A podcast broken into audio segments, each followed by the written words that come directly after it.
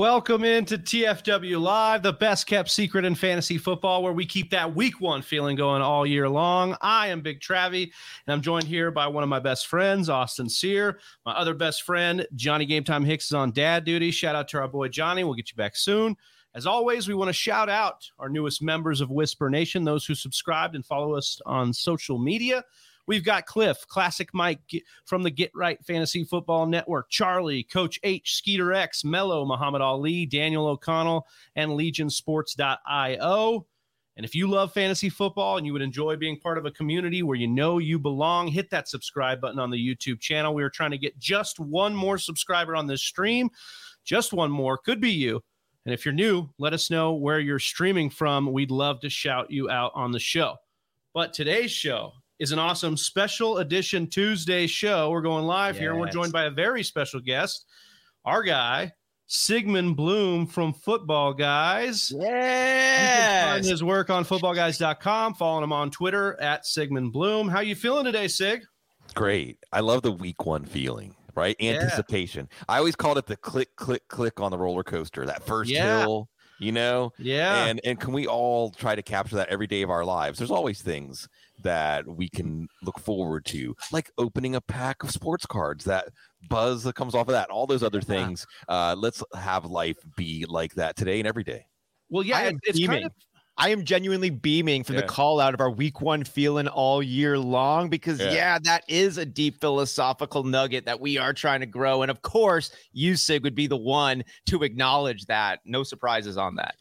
And I think it's like it's it's almost we try to do week one because it's like succinct. We get it down there, but it's almost like from the moment you draft and you're talking about that draft rosterbation, if you will, and then all the way up to that week one. It's just amazing that feeling, and we're just trying to tap into that. So we're glad to have you here today, Sig. And our show is going to be kind of based on those overall you know philosophical mm-hmm. questions we need answers to for this fantasy football season but before we do we've had you on before it was a few years back we want to get to know you a little bit better we got some rapid fire questions here okay. for you um, so we'll get through some of these we've been doing with our guests lately as well. Do you root for your NFL team or your fantasy team more?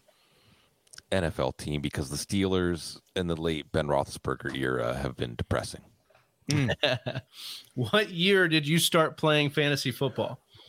2000 uh, fantasy sports, like the early 90s, but didn't get in my first football league until I worked in an office. Okay. Mm. Uh, favorite fantasy football player of all time? it's really just your favorite player of all time. And it, at this point, I think it has to be my president, Marshawn Lynch, just my son. Mm, yes, beast mode. Love you some beast mode. Love it. Favorite fantasy football team name, Sig? You know, this is one that uh, this is a, one of the rare parts of fantasy football that I've never actually dove into. Um, I'll say this: that my first fantasy baseball team, my first team in fantasy sports was named the Ellis D's after Doc Ellis. Mm. And there's a there's a mm. play there. If you look it up, no no the documentary, it's a good one. It's the best no hitter story, one of the best sports stories ever. Wait, I know that one. I've yeah. seen that. I've seen that animation on it. Played for the Pirates. Yeah, and there's like about an hour and a half documentary that gets deeper okay. into his. Is this the one life. you're talking about where he was on acid and he? Yeah, yeah he was hanging out with his girlfriend. It was a double header, and they called him and said, "Hey, our pitcher scratch. We need you to drive up from like San Diego and pitch the game." Yeah, the yeah, Mike. No hitter on LSD or LCD. Yeah, and he and yeah. that's just one of many great Doc Ellis stories. He's an incredible character, and baseball used to be full of characters. It used to be so button up. Mm. Yeah. Well, we got some fantasy football characters in baseball lately, so that's kind of fun. But, isn't that yeah. crazy that one of the yeah. biggest baseball stories of the year was, was about a fantasy football. football. NFL is king. It doesn't matter what sport right. or what you're doing. It's it's the king. How about a sound or noise you love, Sigmund? I love, and I'm going to go. New Orleans folks love us some New Orleans, and I've only lived here for four years. But the first time I came here 25 years ago, I heard the siren song, and eventually it got me. Mm-hmm. Uh, the sound of the streetcar the mm-hmm. streetcar mm-hmm. on the tracks in New Orleans. In fact, it's my old place. Uh, we had a balcony, and it was situated where you could hear the Mississippi River. You could hear the boats, the big boats on the Mississippi River going like, oh, and you could hear the streetcar going by, and you could get a real sense of place. I always feel like New Orleans is in a snow globe or a mm. train set. You know, it's all wonderfully self-contained, and it's really wonderful to have a sense of place. And uh, mm. uh, the sound of the streetcar tracks is always something that is going to make me nostalgic. It's so great. We had our mutual friend Dwayne on, uh, Dwayne McFarland, a couple weeks ago, and yeah. Said, you know, waking up in the morning hearing nature, and you're like, I love the city bustle. It's it's cool to see the dichotomy of it because mm-hmm. both are a beautiful kind of it's thing. It's all interconnection. Yeah, yeah. Uh, favorite swear word, Sigmund. And you guys are so you know You're on good. football guys. We we're, we're PG. sorry, we have Joe, we yeah. have our sorry Joe. Yeah. yeah, but I'm here, and it's just it's got to be motherfuck, motherfuck, motherfucker. yeah, okay. You know, I mean, there's it's so it's so durable. yeah, right? yeah. It's I mean, oomph to it. It can be negative. It can be positive, right? Yeah, yeah, yeah. I mean, he's, like, he's either a real bad a, motherfucker. Yeah, yeah, yeah. You know what I'm he's saying? He's either a real motherfucker. Man, that guy's a real motherfucker, or that's a real motherfucker. A real motherfucker. Yeah, right yeah, right. I right there. and, that motherfucker. And, and, if it wasn't for motherfuckers, would any of us exist? No.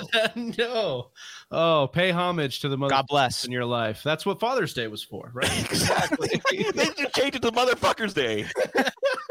Absolutely. What are the most leagues, Sigmund? I've you've played in at one time. Oh man, you know, um, actual roster management, waiver wire, I think I got as high as 17 or 18 wow. before I wasn't it started to diminish the enjoyment of each league because I didn't feel like I could monitor them. And look, and I'm not no, this is not poor me. Fantasy football has been so good to me, better to me than I ever deserved.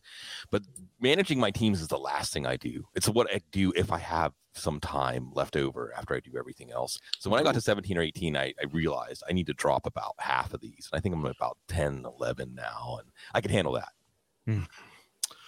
Uh, most exciting fantasy football moment? Oh man, uh, this one sticks out, and uh, it was a, a, league where in the final I was a huge underdog. I mean, I, I was totally outgunned, and well, you got it. That's why they play the games. And going in, it was was uh, two years ago. Going into Monday night it was the Bills playing on Monday night, uh, or a year and a half ago now, and I was down by 39.6 or something like that. It's like, okay, well, if Stefon Diggs can catch three touchdowns for like 150 yards, rationalization. Sure, sure. So my, my wife and I are watching the game and um and, and he scores a touchdown, you know.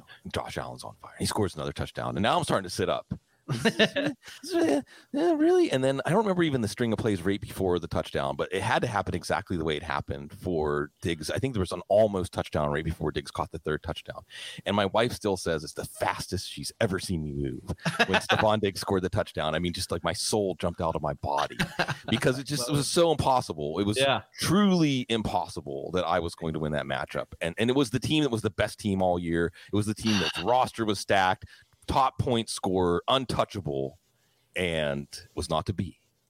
Yes, I love harmony. It. Yes. Hmm. Favorite game day beverage for you, Sig? See, it's got to be coffee, right? I mean, for me, because I'm up at six or seven in the morning until 10 p.m. at night producing mm-hmm. work product, and I love it. Again, I'm not saying poor me, right? But it's coffee, right? Uh, Everything you know, else to put you to bed. Right. Uh, now, if we're talking about the playoffs, we're talking about uh, outside of work time. Um, it's just uh, yeah. If you're going to a game, yeah. I mean, uh, I'll shout out Founders. I mean, I don't just say a beer. Uh, Founders up in Michigan, like everything nice. they do is just delicious, and they have a lot of different barrel age. Avery, uh, who a good friend of mine used to work for in uh, Colorado, also yeah, good. Avery's like, good. We like every, you know, certain breweries, like everything you get, like if it sounds good, it's gonna be good. And I always have at least like a couple of cases of Founders variety around in case of emergency. You know. Love it. Break glass. Grab a Founders. Uh, boneless or bone in on your wings? It's bone in. I think. Yeah. Uh, you know, I, I and I don't understand why this has to be controversial. Can we all just agree that you have to get the sauce right? Just get the buffalo sauce right. Yeah. And does it? Put it on cardboard. I don't right. care. Right? you got to get the because there's a lot of stuff out there masquerading as buffalo sauce. Mm. It is mm. not buffalo sauce. Mm. What do you, you think got, of Frank's? Frank's, well, that's the key. Okay, so Frank's is a key element, right? So buffalo sauce eh, should have butter and cayenne pepper sauce. Mm. And then, you know, maybe a little lemon, a little Worcestershire sauce, a little this, that. But if it's not the base of butter and cayenne pepper sauce, it is not. Now, granted, you can get your Franks and just dip your stuff in the Franks, and it's going to give you that sweat and and that vinegary flavor, exactly what you want out of buffalo sauce but it's the butter that makes it adhere. It's the butter that makes it luscious and delicious. It's the butter that will send us to our early. Dude, I want some wings you know? so bad after hearing Sigmund talk about it. Yeah, and I will say flats, flats over drums. Too. Oh yes, dude. Thank you. Flats well, the drums best. just have too much of that connective tissue and that stuff. I'm sure our bodies love it and can do lots of good stuff with that stuff, but I don't like I just like honestly, if we're talking about the carnal, like animalistic nature of doing wings, flats are better. You're like ripping them apart. Yes. Yeah, it's just like it just feels like a better ceremony. Mm-hmm. Um, kickoff is in two minutes. Sigmund, you're you're you're deciding your flex. Are you going to go with your gut or your weekly rankings that you put out on Football Guys? Okay, so I'm going to go with my gut, but then I'm going to go to my rankings and make sure my rankings agree with my gut. And if they don't, I'm going to change my rankings. Okay, I like All that. Right. All right. Perfect. And then what's your favorite position to draft from in 2022 so far? What do you think? Yeah, I think six or seven. I know it's the boring kind of missionary position of fantasy football, you know. Missionary's underrated. Well, again, go back to the motherfuckers. I mean, yeah. that's probably number one on the list of uh, pregnancies, right? Where'd any of us be? Right, exactly. Yeah, we know we know our dads too well. Um, see, on the couch. We're my name is Sigmund. We're gonna go yeah. there. Uh,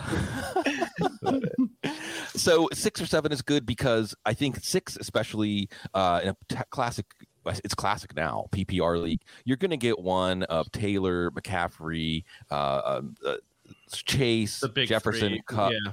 I, I, think Ekeler. I think most likely you're going to end up with Ekeler, which is kind of where I want to be anyway. Uh, and he, it's not too rich if you want to reach for Kelce there. And then in the middle of the round, of course, you get to harvest the values. You're not subject to position runs. You know, every, everything you, you have. You can have a more even keel draft when you're in the middle. I like it. Well, speaking of drafting, we're setting up for our mock draft marathon next July. So we'll run that clip really quick to show Whisper Nation what's on the docket. Mock draft Coming marathon. Up. What is this? It's consecutive mock drafts for a total of 24 hours. Requires hours and even years of preparation. Which is a little bit controversial, but. Are you shitting me, Johnny? I didn't plan that, I swear. I can pretty much say 100%. Something that you really love to do. Let the games begin.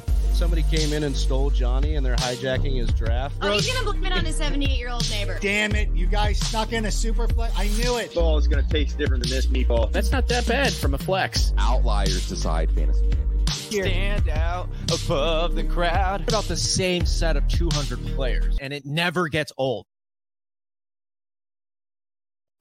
That's right. July 23rd and 24th, we'll be going live again for the fourth straight year, 24 straight hours on YouTube, mock drafting with some of the best in the industry. And we cannot wait.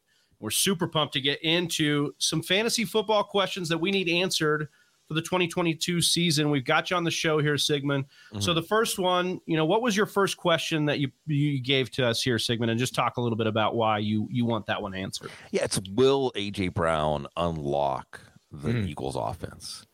And I think that we should always most especially this time of year in our fantasy football preparation be looking at change because if everything's the same as last year, well, I mean, there can be opportunity. Say someone like Gabriel Davis, pretty much the same as last year, but I guess that's changed too. Um, you know, offenses that change fascinate me the most because now you're opening up a wider range of opportunity, wider range of outcomes in fantasy where it's going to be different. We just don't know how much, in some cases, in what direction it's going to be different. Uh, and AJ Brown, so let's start here, guys. Uh, and let's say hats off to Nick Sirianni because the Eagles came into the season with Jalen Hurts, maybe not necessarily truly by choice, okay, but that was their quarterback. They didn't want to make a splash. You know, they were holding their the powder, keeping it dry for a year or two down the line, and uh, they went out with. I think Nick Sirianni uh, maybe wanted to challenge him as a passer, or maybe it's just philosophical. And they had a pass-heavy offense, and it was atrocious. I mean, it was it, it, made it look like well, even whatever Hurts fantasy stats were, he wasn't going to mm-hmm. be a mm-hmm. starting quarterback in the NFL for that much mm-hmm. longer. Uh, now, some of this maybe you can pin on their failures at, to draft drafting at wide receiver and so on, but regardless, it was not going well. And then this offensive staff did a, a real 180 and became a power mm-hmm. running team. Now, when you have a good offensive line, maybe the lesson here is when you have a good offensive line, or at least you have a tradition of a good offensive line, because they had some injuries last year. When you have mm-hmm. a good mm-hmm. offensive line, you can have some flexibility. And also, there's another embedded thing here. I wish coaches trusted players more. I wish Mm. coaches just, you know, why does it have to be always something you practice 378 times in the Do you think the best ones do? I want to jump in there because I remember hearing Nick Saban Yeah. one time say he learned a lesson at the end of a game that was you tr- in the end of a game in pivotal situations you Right. trust players over plays. Yes. Do you think that the best coaches have Yeah. that embedded in their in the way they outlook and the way they plan? they do they do we're going to go tangents on tangents and i love this because this is how, how life is right because you, you say the best ones and is there a better head coach than bill belichick i don't think so i mean i think he's he's the guy if you say like if he's the prototype Certainly has been. I mean, he's the archetype of uh, for so many reasons. I love, by the way, hearing that he's getting out on the field and snapping the ball. You know, just that like there was a, a, a picture, Mike Reiss, who does not tweet out fluff, just put a picture of Bill Belichick with a, a true from the soul smile, saying, "I enjoy coaching." And the next day or, or two days after that, there was that report that he was actually out on the field snapping the ball to Mac Jones and pointing things out. He, now, how's it going to go when he leans in on offense with Matt Patricia and Joe Judge? Hmm. Yeah. So, but anyway, I'm bringing up Bill Belichick because at the end of the Super Bowl, whenever he schooled Sean McVay, uh, they went to a uh, two tight end, two running back set, uh, which, uh, but still, uh, like actually because of the personnel to split players out wide and, and really uh, put the Rams defense, which had been so strong during that game, uh, in a pickle. And I think they said they had practiced like five plays all year, like training camp, mini camp, whatever practices in that with that set and those personnel. So I think that's a great example of winning a Super Bowl. Like you said, end of the game. I mean, that was it. That was what Yeah. decided that Super Bowl. So circling all the way back to the Eagles, they trusted the players to execute a real dramatic change during the season to a power rank team, and it worked. It was it Mhm. was it was phenomenal. Yeah. And Hurts still wasn't that efficient of a passer, but the team success was a lot better. Now you add in AJ Brown. Uh, now you put defenses with creative play calls, play designs in binds that they can't. I like to say questions they can't answer. You know, Hmm. How are you going to cover Dallas Goedert and AJ Brown and account for this running game and account for Jalen Hurts making you play 11 on 11 football? I, I just don't think you can. So now you get to a potential place where the efficiency of this offense just spikes, and it doesn't matter that the pass attempts are low. I mean, Jalen Hurts could be, I think, number one fantasy quarterback is in his range of outcomes this year. Yep. Um, AJ Brown could get 100.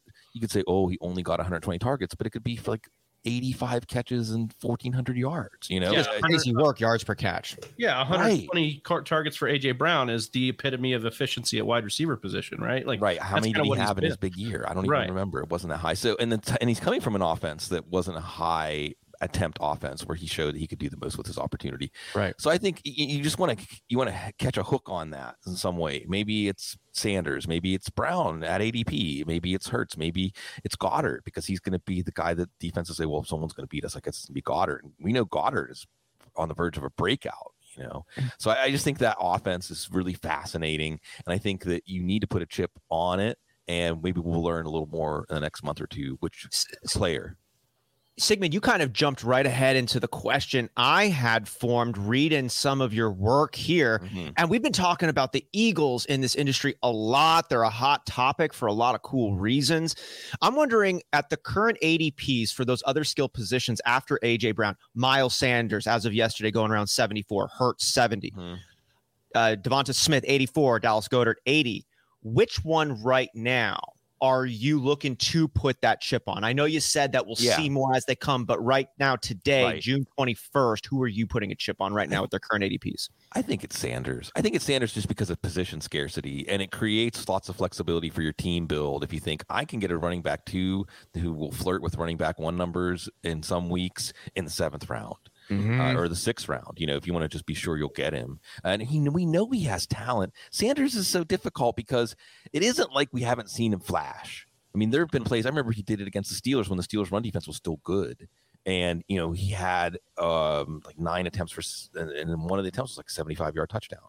Um, and again, and this is going to be against defenses where the field is tilted against them because of how difficult it's going to be and the quality of this offensive line. This is an offensive line that's probably going to have a backup or two that would be better than any offensive lineman on the Steelers roster, right? Yeah. I mean, yeah, I mean, I mean well, a lot of people love this offensive line. A lot of people smarter than me on offensive line have been touting up a lot of what And- the Eagles put together. And it's been that way for a while. And they just keep cycling these guys through, like Jordan Mailata, the rugby player, you know, um, Dickerson, who the Steelers should have taken instead of Pat Freiermuth, but that's another topic. Uh, you know, and they they draft Jurgens, who's Kelce's heir. So you know, like Jurgens could start for a lot of teams, Hmm. He- their second round pick, and he's just you know they're just, they're just keeping that uh, assembly line going. So I think it's Sanders also because we haven't quite seen everything come together for him. Right? It seems like every time he's about to break out he'll have a, a, a spate of fumbles or he'll get hurt. Um, maybe Where he won't this- score any rushing touchdowns. right. Well, I mean, and look, and this is a moment to say, hey, reserve a late round pick for Kenny Gainwell too. Oh, yeah. You know, because because he's more attached to this regime and so on. Um, you know, let's keep an eye on if even if Jordan Howard gets re-signed, just you know, put that in your back pocket, like week 14 waiver wire watch Right. list kind of stuff. The How he point came is, in last year. Yeah. right. The point is that this is the kind of offense that's just going to create success for whoever gets the opportunity. Mm. Well, and I Is there anyone you don't like? Really quick, is there anyone you don't like? Are you out on like Devonta Smith? Are you are you maybe out on Dallas Goedert where they're well, at? no, not no because of the price. Yeah. right? Yeah, I mean that's there the thing. They're all priced very reasonably. They're this Eagles offense is not priced like an offense that could have honestly the highest efficiency in the league. I mean per play. You know, when Mm. if they if they deploy the players in a rational way, and that's what we saw last year, right? How many times, guys? The, the Chiefs are another good example where Mm-hmm. it just gives you confidence that a- as struggle as adversity presents itself the coaches aren't going to just sit back and say well let's just keep trying what we've worked on for the whole offseason and see if it's going to work this week and i think that gives you more confidence whenever um, to stick through with players on those offenses through maybe some lean times during the season. And that if you're trying to project well if this if that and that's where we get ourselves in trouble in fantasy right? Well if this if this if this. And if once you get to like the second or third if maybe you should just realize your analysis is good and it's trying to tell you to go away from the Yeah. player you know? But in uh, this case I, I trust these coaches Yeah, and I also think you said something, a couple things uh, on a few shows ago when you said, you know, it behooves us to actually be optimistic in fantasy football. oh yeah And I think that's a great point. And it's like that's what I look at with the Eagles. And I, honestly, your point on Miles Sanders is the right one. Even Hurts, who stands to benefit the most if they're if they can't be pass happy? Miles Sanders and Hurts probably right because they're both still going to run. Who stands to benefit the most if they're pass happy? Probably still Miles Sanders and Jalen Hurts because they'll have more opportunities. So I think that they both win out uh, regardless of the situation. So I think that's a really smart thing to go with here. We're moving on. Johnny's question. Uh, if he's watching, we we love you, Johnny. He wanted to ask about you know basically Josh Jacobs and this and this Raiders offense because you know Sigmund, as you as you pointed out here, retweeting uh, Vic Tafur, who I believe is a beat writer uh, via the Athletic for the Raiders. He you said it's unlikely the Raiders now make Jacobs the bell cow back that Jon Gruden always said he was. There is probably a decent chance that Ziegler and McDaniels already think White is better than him. Uh, a committee approach makes seems to make sense, keeping everybody fresh and ideally available. And so we've seen it in New England, obviously the RBBC. And so, kind of like, what are we to do with Josh Jacobs this year? Um, because he's kind of always been that guy that we fade since his first year, that we mm-hmm. fade in ADP, and then he ends up kind of overproducing that a little bit and kind of, you know, winning out the truthers. But you know, I've also heard, you know, I think it was Ian Hartitz was saying that, you know, Josh McDaniels actually said that he thinks that Josh Jacobs is a three down back. So, I- mean, what do we kind of do? There's two lines. Right, right. They're gonna they're gonna pound the rock with him because he's in his contract year. They're, they didn't pick it up, and just go with the backs later, or they're gonna run the old New England style. Right. And that's there's a lot of things to tease apart here, right? Um, first of all, Josh McDaniels, uh, the sequel, because Right. it went so it went so poorly in Denver that they had to wait like ten years before the stink was fully off of him. I mean, Belichick only had to wait like four years, Right. uh, but the stink is off of him, and he finally had the opportunity after the false start uh, with the Colts that he was willing to take. It's kind of weird to go back and think about that because we all thought that meant he got promised the job. right. England Like he was heir apparent or something. things change though things Yeah. change um so first of all and this is and we get at some of our larger assumptions when we start to examine these situations because first of all again change and that's important that's what we want to look closer at uh josh mcdaniels what has he done before and how can we apply that to predicting what's going to happen and it's been a running back by committee and you know they certainly have uh Jacobs, Drake, and they draft White. Mm-hmm. So it, it makes sense to think of those three guys all playing roles, but not necessarily like a classic New England backfield uh, where the work is so segmented that you can almost call the play by who's out on the field, right? The, the Patriots were one of the original running back by committee teams, and they showed it can work. It can work even when you telegraph with your personnel set, you know what what the range of plays are. Um, but I think that what Vic and Vic Tafur's covered the Raiders for a long time. So one of the things when you're looking at beat writer stuff is how long is this uh, coach? How long is this? How long have they? How many coaches? How many regimes have they Mm-hmm. covered this team? And he's been there for a long time, and he you know, he tells you that this was Gruden's intent. Gruden, the Gruden regime took a running back in the first round. The Ziegler regime did not pick up the fifth year option. Um, and they drafted Zamir White, who, in terms of raw wattage of running back talent, is a you know he's a motherfucker. You Came know? in, as the, came in as the number one halfback recruit when he was Right. coming out of high school, five Yeah. stars. Yeah, and it, you're saying, well, why didn't? Well, he was at Georgia. All right. I mean, we may see that both James Cook and Zamir White ball out in the Mhm. NFL. You know, I think I think both of these guys you have to keep them in mind as we're talking about Alabama backs. So I just think that you are going to see Kenyan Drake come back from a broken ankle. I mean, the other thing about Jacobs to keep in mind is he didn't show up at minicamp. I mean, he was there physically, but he wasn't practicing. Now, could be nothing.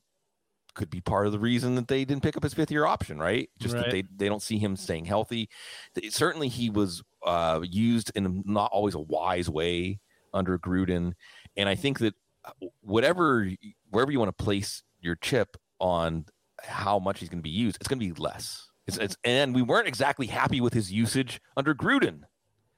So I just think that Jacobs is a guy you're fading right now, and you're really thinking more about um, when and if he gets hurt, or what's going to be that move when we do get the reveal in the first few weeks on how the Raiders are going to use their running backs. And maybe it is a buy low, but the problem with Jacobs is uh, Clyde Edwards Helaire is, is similar, right? Where like we they come into the league and we're so excited and they they bust in fantasy football terms in their rookie year. So then their price drops the next year. Mhm. Well, actually, I It's think like, do they ever recover? Well do they actually ever recover to like what they should have been, which is probably RB two price tag the entire time? right, right. And actually, I think Jacobs went anointed up. RB one. I His second Jacobs year, he was a first round second pick. year, yeah, you're right. Jacobs was a third round pick his first year, basically produced like a third round pick, and then everybody wanted to put him in the first round, and he actually wasn't as good. I think even as he was as a rookie, and then you're seeing. So the point is, it's like this auction where it's like, okay, well now, or it's like a discount, right? It's like putting a uh, putting a something on clearance. You know, Right. ten percent off. Okay, how about twenty five percent off? How about fifty percent off? and I, I just think that the price when Clyde Edwards-Helaire has dropped from a third to a sixth round pick, when actually there's some stuff in his favor now Yeah. and Jacobs hasn't fallen that far, eh, I'm not. I'm not in. Yeah, I'm actually more intrigued uh, by this offense in regards to the pass catchers because if you break it all down, like Waller's good at football, Renfrow looks good at football. Like we know who Adams is. He's Davante Adams. It's like what the hell if they're all just good? What does that mean for fantasy? What does that mean for Derek Carr? I think that we're kind of sleeping on the fact that this could actually because they're the black sheep of the division. Like Mhm. nobody really wants to anoint them, but like are we really going to be that surprised? This team has shown No. grit over the last few years, and like all those dudes are good. I think I'm I'm like started off the offseason saying I you got to fade one or two of them. I think I want to be in on all of them now. I think Yeah. they're all priced pretty well. And the complicating, the one complicating factor, which could be good for the overall efficiency of the offense, is Foster Moreau because he's good at football Mm. too. Yeah, And the Aaron Hernandez Gronk thing. exactly, if you want to look back and what worked or what ah, language, With Josh McDaniels McDaniels coming over from New England, Foster Moreau, the other tight end behind Waller, of course. Exactly. Oh. So, ah. I mean, it's good. It's good for Carr. The the critical potential point of failure here is the offensive line because remember mm. they had a good offensive Right. line and then just unforced error own goal they just started tearing it down. Now some of these guys could come on they don't have dante scarnecchia though. I mean they did i do think that there was a good buzz i mean patrick graham came to the raiders and he was very coveted around the league. So i think there's a good vibe around this. I, i'm just going to be watching the offensive line play because if they're not firing on all cylinders and wondering what's going on it's probably the offensive line That makes a lot of sense. All right, Sigmund, you had uh, three questions we we tasked you with. What was your Hmm. second one? Uh, kind of the biggest question you had here. Um, let me see you know, we got to solve here. I think it was the Giants and the Bears, right? yeah yeah um, yeah, you were asking just how much did the Bears and Giants coaches hold back QB and offenses? Talk a little bit about what you were uh, what you mean there. Yeah, well, there's a cent, there's a classic. It can't get any worse mentality here, right? Mm. And we watched. I'm sorry for Giants fans and Bears fans, especially Giants fans last year, mm-hmm. where it was just painful. Really, I mean, as a fan, especially if you bought tickets to the game, if you're a season ticket holder, you're thinking, you expect me to pay money for this? It's an insult, right? Mm-hmm. uh, and how much was Jason Garrett Mr. We'll call three plays to gain exactly 10 yards. uh, you know, how much was he holding the offense back? And him getting fired didn't matter. You know, Daniel Jones, how much did Dave Gettleman's personnel moves drag down this team? In the case of the Bears, Matt Nagy and that offense. And by the way, the Matt Nagy, uh, the, the the post Nagy bounce also could apply to Mitchell Trubisky too. So there's my yeah. Steelers fan, tiny bit of optimism. All the optimism is about the Pirates now. That shows you how bad it is in Pittsburgh. Hmm. uh, it, it, it's good that we're excited to be Pirates fans. So look, the Giants' offense is going to be better. The Bears' offense might be Can't better. be worse. Well, the only the, my only fear about the Bears offense is they don't. I mean, if Darnell Mooney, I mean, at least they had Allen Robinson last year. Um, their offensive line is a little shaky too. The Giants, on the other hand, so maybe you know with the Bears, I think we're pretty much talking about Justin Fields. Maybe Darnell Mooney, uh, just because he's progressing that fast and is that good, and he can be the guy when Fields extends plays. Although I didn't love the way that Fields approached extended plays at Ohio State. He looked like he wanted to run a lot more than he wanted to pass. I don't know if that's something that you can really flip in the NFL when everything speeds up and everything gets more difficult. Uh, so maybe it's Fields there, uh, mm-hmm. but still, you know, it's the same question. But with the Giants, what's interesting with the Giants here is you have you have Andrew Thomas and Evan Neal. So you have two excellent excellent young tackles. You know, if Evan Neal's ready to hit the ground running and Andrew Thomas has come on, like now you have the foundation of some stability around Daniel Jones. You have all these weapons. You you know, you put the tweet up on the screen about Saquon Barkley saying, right. I moved around, I move around more now than I have since I was in college. Right. Wow. You know, the player players try to tell us stuff without having to come out and tell us.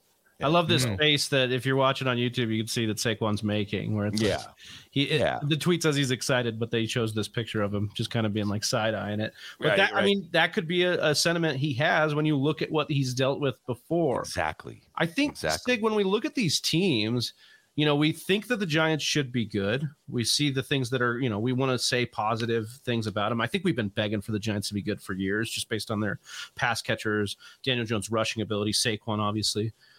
Then we have the Bears, and we don't like what they did surrounding Fields, right? So we have these competing narratives for the Giants and the Bears. Like, which one are we more confident in being correct on? Like, do we think that the Bears are bad or the Giants can be good? I think that the Giants can be good. And I think mm. some of that is giving Brian Daboll a nod. They have organizational alignment with Daboll and Schoen coming over from the Bills. Um, I think that you have, again, I'm just throwing stuff out there. Daniel Jones is not that different of a talent in terms of archetype than Josh Allen. Yes. I mean, some of the things you do with Josh Allen, you can do with Daniel Jones. You can have Daniel Jones force the defense into 11 on 11 football. Talking about burn someone out because their contract's over. Hey, Daniel Jones is, is built not quite the battleship Josh Allen, but what's right below a battleship on the Navy scale? You know, mm-hmm. I mean, Daniel Jones is built like he'll take some, I mean, and sometimes his own detriment. But the point strong is, strong hips. Yeah, you definitely will run. Dan Daniel Jones, I'm, you know, we talk about the Konami code for quarterbacks, but we never applied to Daniel Jones, and we don't know this. I mean, Daniel Jones has breakaway speed, like legit breakaway speed, and he, they will eh, have the drop early in the season on defenses that haven't seen the Daboll playbook with this personnel. Then you have Golladay, Gall- Toney, right? You have these redemption stories, these guys that were just buried into the old regime that could come back to life. Barkley. So you want to again, it's the optimism. This all ties together. So whether it's Barkley in the second round, Toney in the eighth or ninth round, Golladay in the tenth or eleventh round, Daniel Jones is especially in your super flex two quarterback leagues. Daniel Jones becomes an important piece. Uh, this is fun. I think there's going to be a lot of optimism. I think this uh, I, I, it's just like a weight lifted, right? I always call it the ding dong, the witch is dead factor. Mm. And I think that's how they're feeling uh, with the Giants. Can I get a quick gut check on the Bears side of the ball? Because at first glance, I'd say this team isn't going to get a lot of first downs and it's going to be more disappointing than exciting. But I can identify a few exciting paths where, say, Fields and Mooney's rapport and development naturally goes up, along with Cole Kmet being that breakout that a lot of folks are pegging, along with a combo of Pringle and Montgomery and Velus Jones getting it done. If the coaching is good and the game plan is followed, which path do you think is more likely? And are you willing to bet anything on a possible exciting Bears offense here? I think it's Fields.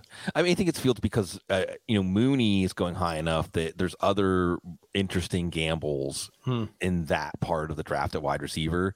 Fields going a, a little. I mean, you know, Fields and Lance are similar propositions. Lance going a little earlier. Maybe I'm a little more optimistic there. But if it hits, Fields is going to be the one who harvests the most fantasy value. And then I'll just also toss the name Khalil Herbert out. Mm, I'll, mm-hmm. I'll talk, eh, eh, when he played a couple of years back, he looked good. He looked like a legitimate quality NFL running back. And this regime has now David Montgomery going into free agency next year. No one wants to sign a running back to second contract, not unless they go out and they try the whole market and they say, well, I guess I have to settle for that first offer you gave me. I think that probably happened to Aaron Jones. Sure. Mm. My point is that, you know, and, and, this fits into the Josh Jacobs discussion. I, you know, it's certainly possible he could be back with the Raiders, but like on a two year, $10 million deal or something like that, because they said no to a one year, $8 million deal, 8.5 something. Anyway, uh, Khalil Herbert, and we don't know how what this new regime. I know they're going to like Dave Montgomery. Don't get me wrong, but they might see Herbert as capable of more than the previous regime, and they might be looking ahead mm. next year and saying, "What do we have in Herbert? We need to know that to make a better decision on what to do with Montgomery."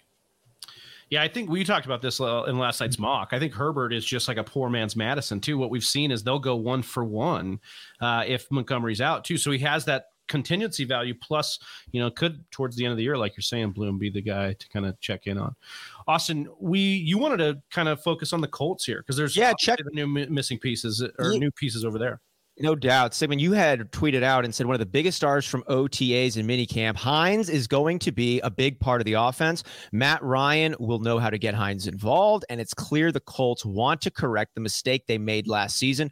We should expect potentially career high usage. You retweeted that quote, and I loved it. It got me thinking. And knowing I'm in on this. So it's kind of a multiple part question I wanted to bring your way. Does Hines's career high usage here get to the point of fantasy relevancy on a f- consistent basis?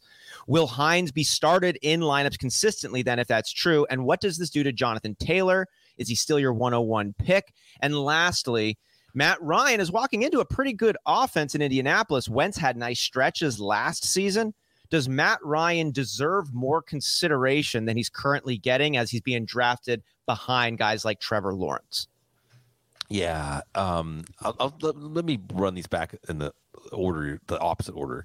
On Matt Ryan, uh, I, okay, really, what this is is a uh, uh, public service announcement to, to, change your league to superflex or two quarterback leagues because I think there is something there to look at Ryan starting to bounce back for fantasy. But in one quarterback leagues, the bar is so high, and without uh, running ability or high volume pass offense or super high efficiency pass offense, which I just don't think they have the horses haha, at, at wide receiver and tight end to, to, make this. Uh, see what I did there? Uh, I mean, this isn't going to be a massive high efficiency pass offense, even though they're a run first offense with Taylor, et cetera. It's just they don't have the personnel yet. Maybe these guys are going to develop into that personnel eventually.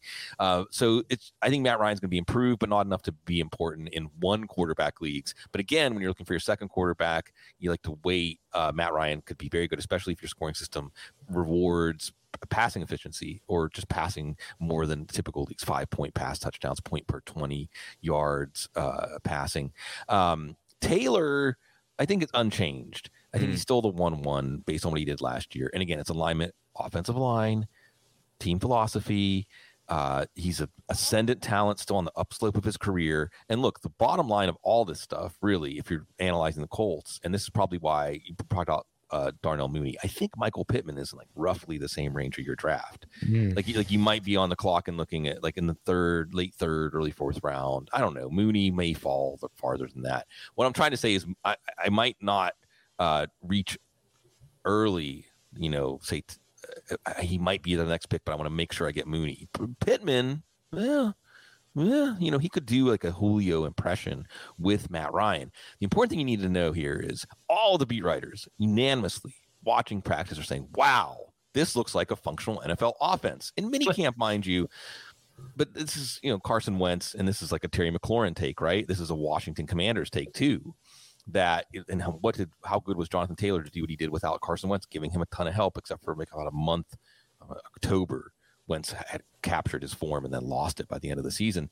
So I think Taylor's fine, and I think that the important thing is that Matt Ryan is going to be taking this offense back to levels we haven't seen. Well, maybe that mm-hmm. we haven't seen, honestly, because when did they ever have a good offense with Andrew Luck? I might be missing a year somewhere there, but I well, feel like they never had a line. Remember, it took right. Him, it took him his whole career, and then he retired before they had a good offensive line, and then they put all the they they taken all the hodgepodge you know, mm-hmm. misfit toys since then. Philip yeah. Rivers, Carson Wentz, and now Matt Ryan.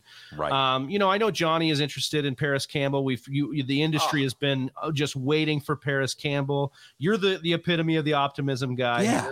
I remember how many years you were banging the drum for Keke Coutee. Oh. So, not to give you PT. Hey, he broke here. the record for catches in his first game, NFL record. So that should be worth something, something, right? Right. Yeah. So where where are you kind of at on Parris Campbell quickly here to kind of I like Parris Campbell a lot. I like Parris Campbell a lot. And Parris Campbell's one of those players, and again, it's only practice, only training camp. Every year, everybody watching is dazzled by him, and then he can't stay healthy. Now, chances are he won't be able to stay healthy. But I think he's an interesting breakout guy. Certainly on your week one waiver wire watch list in deeper leagues, maybe you take him one of the last rounds. But tying a bow on this with Hines, I do think that you hit the point, and I just have a thing for scat backs. All right, but mm-hmm. I do think that Hines is probably not going to be truly consistent in a redraft kind of way. It's more like best ball leagues. He's an absolute must in best ball leagues. Um, I think in your DFS lineups, you want that guy who has a chance to hit two or three touchdowns with over 100 total yards at a cheap price to like make your millie maker or what have you. Um, and then and then he can save your bacon. I mean, it, you have him as your fourth running back in PPR leagues. You go through bye week injury gauntlet he might be the reason you win in a certain week. So save your bacon. I yeah. yeah. we all we all want our bacon saved. I don't know where that saying comes from. Now I want to go look that up. Yeah, I love looking up where the old sayings come from for sure. Uh, all right, Sigmund, your third question here, and I, this might be the biggest, you know, one with mm-hmm. the most meat on the bone. Basically, what will Russell Russell Wilson do in an offense slash organization that embraces his talents, assuming that Hackett Hackett can do just that. So we put this tweet up from Dwain McFarland. Mm-hmm. The AFC West and NFC West are two most fantasy friendly divisions, and they also get to play each other in 2022. He said 50 56% of the 50 plus game totals from week 1 through 17 are in those divisions based on these matchups that we're talking about here. So really there is so much upside baked into what the Broncos have got going on and you could see it in the excitement in ADP where we're drafting all these players. So talk a little bit about of you know what you think of this offense here. Yeah, I think we can trust Nathaniel Hackett. He's been around a lot. Um, I think we can trust him to not overcomplicate this and make it about him. You're making it about the quarterback, and we just want to know how strong was that current that Russell Wilson had to row upstream against the whole time he was with Seattle. And in fantasy, anytime you had Russell Wilson, you felt it, right? He'd be good for half of the season. And then another half of the season, you weren't even sure if you could put him in your lineup. Right. Even in a game, there might be a game where, like, at halftime, where, like, I, I got 70 yards on seven attempts. What's going on? But then they fall behind. Explode, yeah. And in the fourth quarter, he just says, puts the team on his back and they would win.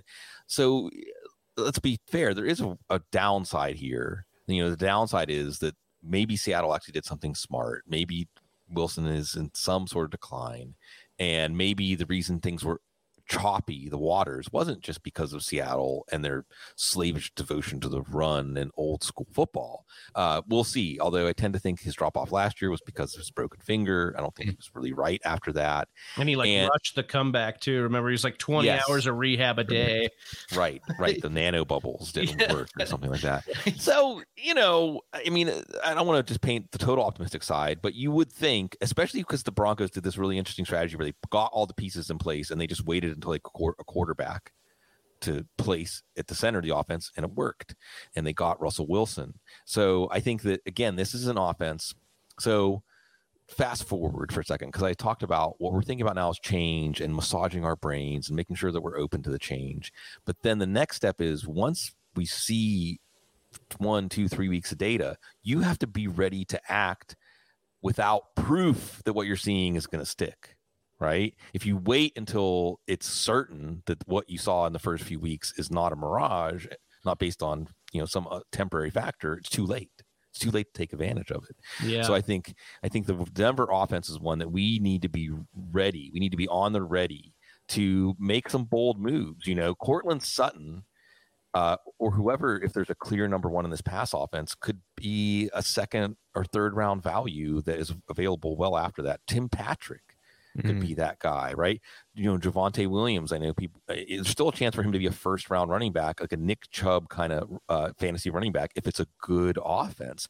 And they start out against Seattle and Houston. yeah. you know, I mean, maybe it's too easy, yeah. right? Well, Get the Denver defense, by the way. And that that's kind of the point. Like as you brought this up, because we all want Russ to cook. We think he should be allowed to cook. But Hackett has only ever recently coached a run-heavy Jacksonville, a slower yet efficient Green Bay offense. Russ has only ever played on teams that run the ball heavily. Denver last year, albeit terrible quarterback play, ran the ball heavily. So we all think that Russ and the Broncos are going to throw, and in that division, maybe throw a ton. But like, what if they don't? Uh, then what are we talking about here? Maybe Javonte in the backs, but yeah. that's kind of what I keep. I it might have been. It, it, I think it was you and also JJ Zachariason says this a lot. We need to start being ready to do counter narratives because the the whole industry goes one way you know, and we're like, this is what it's going to be. And then it's like, but what if it isn't? Mm-hmm. And this one just kind of seems like a lot's lining up the other way. But again, you know, Dwain pointed out all the points to be had in that division. Um, you know, I, I, so I'm getting these vibes that maybe you know like goose. I don't get the goosebumps Austin does, but I do. We talked about the Raiders and we're talking about the Broncos, and I kind of like, what if we have them flipped? Like, what if it really is the Raiders that we should be more on, and the Broncos that we should be a little bit more off of just because we can't really peg it for what it is. Sig, you had kind of pointed in the direction on these other skill players that I wanted to get a little bit more clarity on, and perhaps factoring in these other counter narratives is important too. We got Courtland Sutton and Jerry Jeudy super close in ADP right now, 67 and 69. You had mentioned Courtland Sutton potentially being that alpha. I wonder if you see Jerry Jeudy as having any shot to be the number one, or if you're pretty convinced about Courtland Sutton in that role. And then similar question for the backfields here. We mm-hmm. know about Melvin Gordon and the re-signing. We know about Javonte Williams' potential and how well he did with Javonte, or excuse me, when he was the only back there when Melvin Gordon was missing time. How are you looking at picking up these players right now in redraft formats? Which wide receiver do you yeah. like, and how do you evaluate the backfield?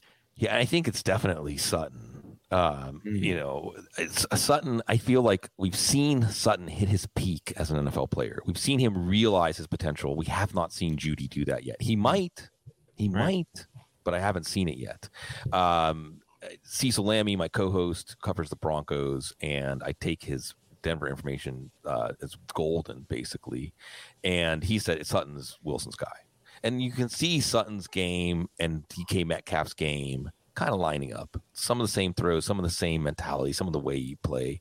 Um, it, and then there's Tim Patrick, who's just so cheap. Why not? And the other thing is, what is this team going to do in terms of personnel? Because they took Greg Dulcich in the third round. They like Dulcich uh, Cecil tells me that it's possible that at some point this year Dulcich could have more value than Albert O. Uh, they could go with more two tight end sets. They could they could absolutely run so many plays a percentage high enough with two only two wide receivers on the field that we want to know well, who's coming off the field. Guys, it's probably Jeudy. Mm. Okay. Unless he's mm. just unless he just forces them to leave him on the field. Mm. I mean, if you want to put a chip on Jeudy just on his talent, like he's such an overwhelming talent that no matter what their plans are, no matter what Wilson's guy is in May or June, it's going to be Jeudy. Go for it. And it might be right. I'm not going to say you're 100% chance you're wrong. Um, so I, I, think that Sutton and Patrick and watch the tight ends.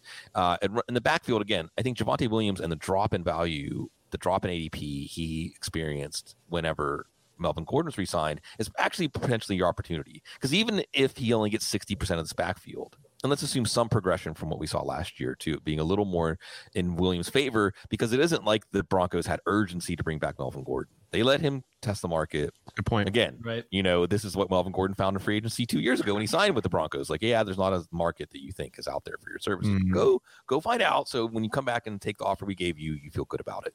Um, but still, Melvin Gordon's playing well. Melvin Gordon last year was about as good as he's looked in his career, to be honest. So uh, Gordon's going to be a factor, but 60, 65% of one of the top five or seven offenses in the league is a first round fantasy pick at running back. So I still think if you liked Javonte before Gordon was re-signed, you still like him after. Last point, just to tie up the wide receivers. If we look at the new regime, they extended Courtland Sutton. They gave Tim Patrick a contract.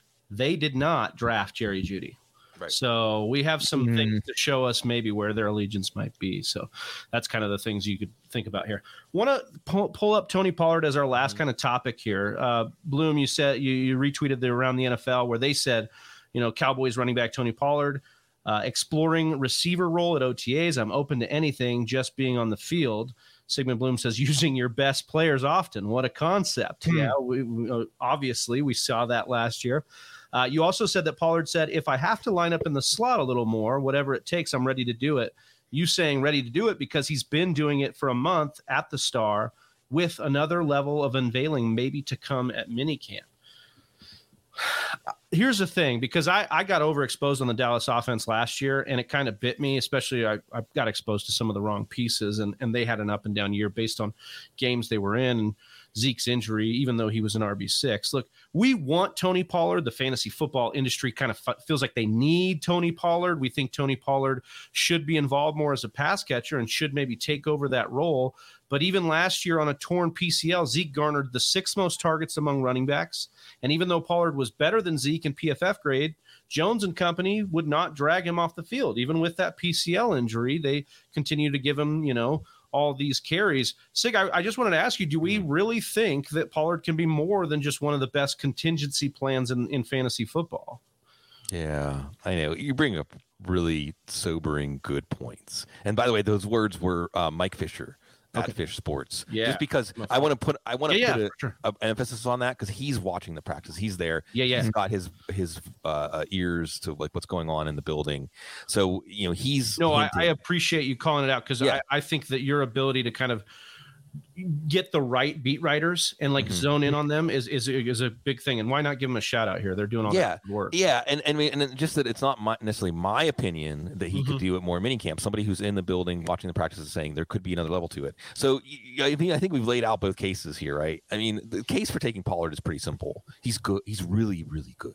He's really, really, really. Mm, yeah, yeah, I mean, he he's you know just uh, Marcus Mosher, who always does good stuff, puts together those uh, compilations of his ten plus yard plays, and you're watching me like, how is this guy not the one of the centerpieces of the offense? But the thing is, he hasn't been one of the centerpieces of the offense. Uh, you, let's see, it's like one of those set, uh, codes where you, you, spell out the first letter of each sentence and it spells out like Jerry, right? Mm. I, I, mean, what's wrong, what's going on, and also McCarthy. That's the other thing like is we thought, Zodiac. oh, you know, I, I, mean, we hoped last year we saw in those four games before uh, uh, Dak dislocated his ankle, like yep. the potential of a an offense post Jason Garrett, like spreading its wings. And we thought we were going to get that last year, and we didn't get that. We got a Mike McCarthy offense. We got Dalton Schultz. We got, yeah. we got a gimpy Ezekiel Elliott. We got a let's win a mm-hmm. game by four points, and then we saw what that gets you in the playoffs, right? right. And then they're going to learn their lesson. What do the Cowboys ever learn their lesson? right? No. But Jerry Jones. Right. Jeez. yes. So uh, he's showing us his draft board yet again. Like, oh my god! Put it away. Yesterday. the, the way they were looking at him, and they're just like, uh, you know, it was hilarious. I love Is that. It, I mean, have you have you had to deal with a parent who has dementia? I uh, have. We're all we're all getting that that age, and yeah, that's kind of like Jerry Jones sometimes with the the Cowboys. Um, but you know, here here's your counter to the counter, and and JJ's right about the counter narrative, and JJ's right about um, just being like, I'll I'll put it this way. Uh, I, I won't I won't put words in JJ's mouth. I'll just put it this way: when early in the season, you I get it, sticking to your guns can work. But when early in the season stuff starts to happen that irritates you, frustrates you because it's counter to what you think, like that emotional reaction is important. And you should accept it or be more open to accepting it. Again, it, the hmm. key in fantasy football is not being right about all your preseason takes. The key in fantasy football is when the reveal happens and you see because it's all going to be different. Like I don't care how good your projections are or rankings are, you're going to be way off on a bunch of players. Everybody, every single one of us is going to be way, way off. Like if we did a fantasy football draft at the end of the season based on what happened, it would look so different than our drafts. We would think, why do we even do this? Well, we do this for mental health, right? Saving lives, right? We're saving lives. Right. Guys. Yeah, that's right. That's why we're in it. Yeah. Uh, so, I mean, be ready for something different. I think if we, you know, if you saw even like you said, Austin, you're a little overweight on the Cowboys offense, but at the same time, when you saw that it was going to be kind of a boring, close to the best offense, you might be the first to be able to realize like maybe it's time to get out, as opposed to the people that were well, let's wait and see, uh, because they want more evidence. Anyway, here's your pro- Tony Pollard case. Other than just he's really good, they have they have to do something this year because Amari Cooper's gone and Yeah, Michael Gallup's not going to be healthy. targets. They have to do something. Now, again, counting on them to do the right thing. So like, this is where we go back to Brian Daboll. Like I count on Brian Daboll to do the right thing. I don't know if I count on Kellen Moore to do the right thing. I definitely don't count on Mike McCarthy to do the right thing. Thankfully, he's just a ceremonial figurehead. You think, you hope, Yeah, they paid Dan Quinn so they can fire Mike McCarthy and move to Dan Quinn. It feels right? like. And then Sean Payton. In the Yeah, right. Right. Exactly. So Sig, you're you're painting some pictures that are bringing in the last question that I had prepared here, and it's inspired by Jerry Jones. It's Mhm. also connected to the other elements of the Dallas Cowboys, and to just to take a quick step back with it, you know, we assume rational coaching, we assume a desire to prioritize smart business practices when someone's running a business, but in reality, that's not always what No. happens. And when you have someone like a Jerry Jones who has lived an incredibly full and enriched life, who's now got more yesterdays than tomorrows on his horizon, you might not be playing for the same thing that everybody else is. And I know he loves his Dallas Cowboys. We've all seen him tear up. We've all seen the hard knocks. We've all know this man really loves this squad. And I have to think he cares more about the relationships and his connection to the whole energy of it all more than he cares about setting up uh, an algorithmically pristine lineup and situation. So, with that, how much of an impact that makes on the overall decisions, we'll end up seeing.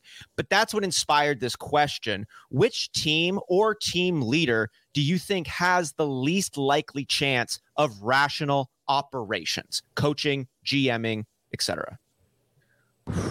and it's a good one. Um, uh, you know, we, we I don't the Cowboys are like low hanging fruit. I mean, uh, Yeah. so organizations. I, I'll tell you, an organization that worries me is Seattle. An organization that I think really might be in complete denial and and really might put out a terrible, terrible product on the field and just Yeah. be without you know, like Russell Wilson really might turn this team more into a house of cards. Uh, it- so I, I just think Pete Carroll. So weird to be rebuilding with a head coach in his seventies, right? Yeah. Like that's who won the battle for you. Right. Was the coach in the 70s. I still don't understand why they would do that. I and they're keeping the the wide receivers Well- likely going to ownership matters, right? Because Yeah. this is a team that doesn't really Right. have an owner. Right. This is a team that doesn't have someone that's going to step in and throw their weight around in, in some way to steer. This is why I think, in some ways, the Rodgers thing Right. has been so wild because there's not an owner. Uh, There's not somebody in Green Bay that just says, "Give him what he wants, because get this thing over with." Or so I- all these things factor in. So Seattle is an organization that I feel like their perceptions, the people who are calling the shots, are way out of touch with reality. Uh, and I mean, at the same time, I don't think there's not much actionable there because DK Metcalf could still be okay because he and Geno Smith actually were on the same page. I don't think anybody's in on Tyler Lockett, even though he's a good football player. I mean, hey, if Tyler Lockett's staring at me like the 12th round of a draft, I might take him just because he's Tyler Lockett, you know. But yeah. um, and I like Kenneth Walker. I, I mean, you know, the good thing is the way they're in denial for Kenneth Walker is that they're going to again they're going to run the ball. They're going to play old school smash mouth football, and that's Kenneth Walker's music. I love it, and we are absolutely thrilled to have had you on here, Sigmund. We got into everything. One, maybe the most important thing was one, not one of these narratives. You said something about um, when we we are trying to we're in the if moments. If Yeah. this happens, then this happens, and this, and the emotional reactions we get when those things are starting to peak up. It's almost as if our subconscious is trying to tell us something through the emotions that, like, hey, get out while you can. And I think that may be the most like pertinent fantasy advice I've heard in a long time. Like, be ready. Lean into those emotional signals because Yeah. they are going to tell you something. Yes, because they're going to emotional develop. They're going to intelligence. Yeah. continue moving forward. It's not you don't you don't invest. You don't double down on your first feeling. You recognize how strong your first feeling was. So as that feeling evolves as you move through, you know it's actually connected to other inputs and outputs the that are now real. before you know like it's all it's you laid the groundwork already. So i think that's awesome and we appreciate you having us or we appreciate you being on here. Yeah, yeah. uh, can you let the people know what you're working on and where they can find you Yeah, uh, you know, football guys um, always. You know, we got the audible, not on the eight days a week schedule we have during the season, but we're going to get ramped up. Um, look, mid July, late July for our preseason watch list episode for each team. We love doing that. It's the calendar, right? It's the week one feel all year, yeah. right? It's always the anticipation, always building the anticipation, always looking forward to the reveal. Whether you know we're uh, we're tearing up our tickets or we're cashing them in, it's the it's the enjoyment of sharing that together and and you know the way it all slants to our brains and the way all these live minds like to interact about it.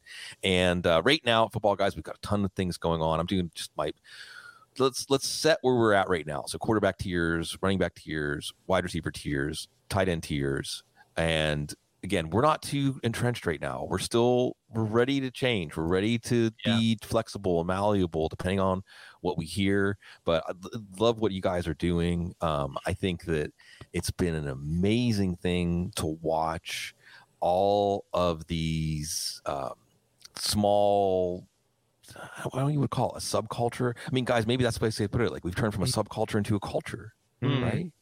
Yeah. And uh, and fringe to the mainstream.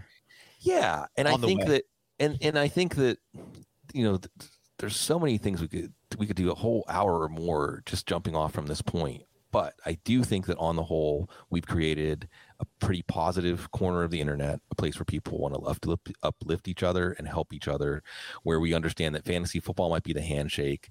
But, and my theory is that fantasy football mostly, and there's a lot of amazing ladies playing fantasy football, doing fantasy football content, etc. But I think it's mostly therapy for guys. It's like mm. our therapy. And we don't have it's not as easy to make friends, you know, when you're older. It's not as easy to like find people or a space, a safe space, right? Where you you, you can feel like you can be yourself and be mm-hmm. comfortable, right? Wasn't the original safe space a man cave anyway, right?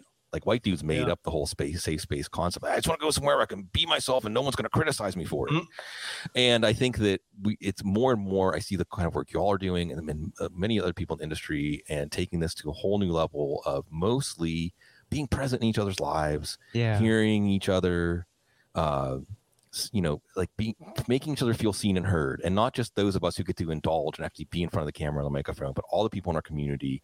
Community is what makes it important. Like the lifeblood of everything we do is the people, and without the people, there's no us. Like we don't get the privilege and joy of getting to do this. And I'll just close it by saying it's great to hang out with some cool motherfuckers, even the motherfucker who's not here.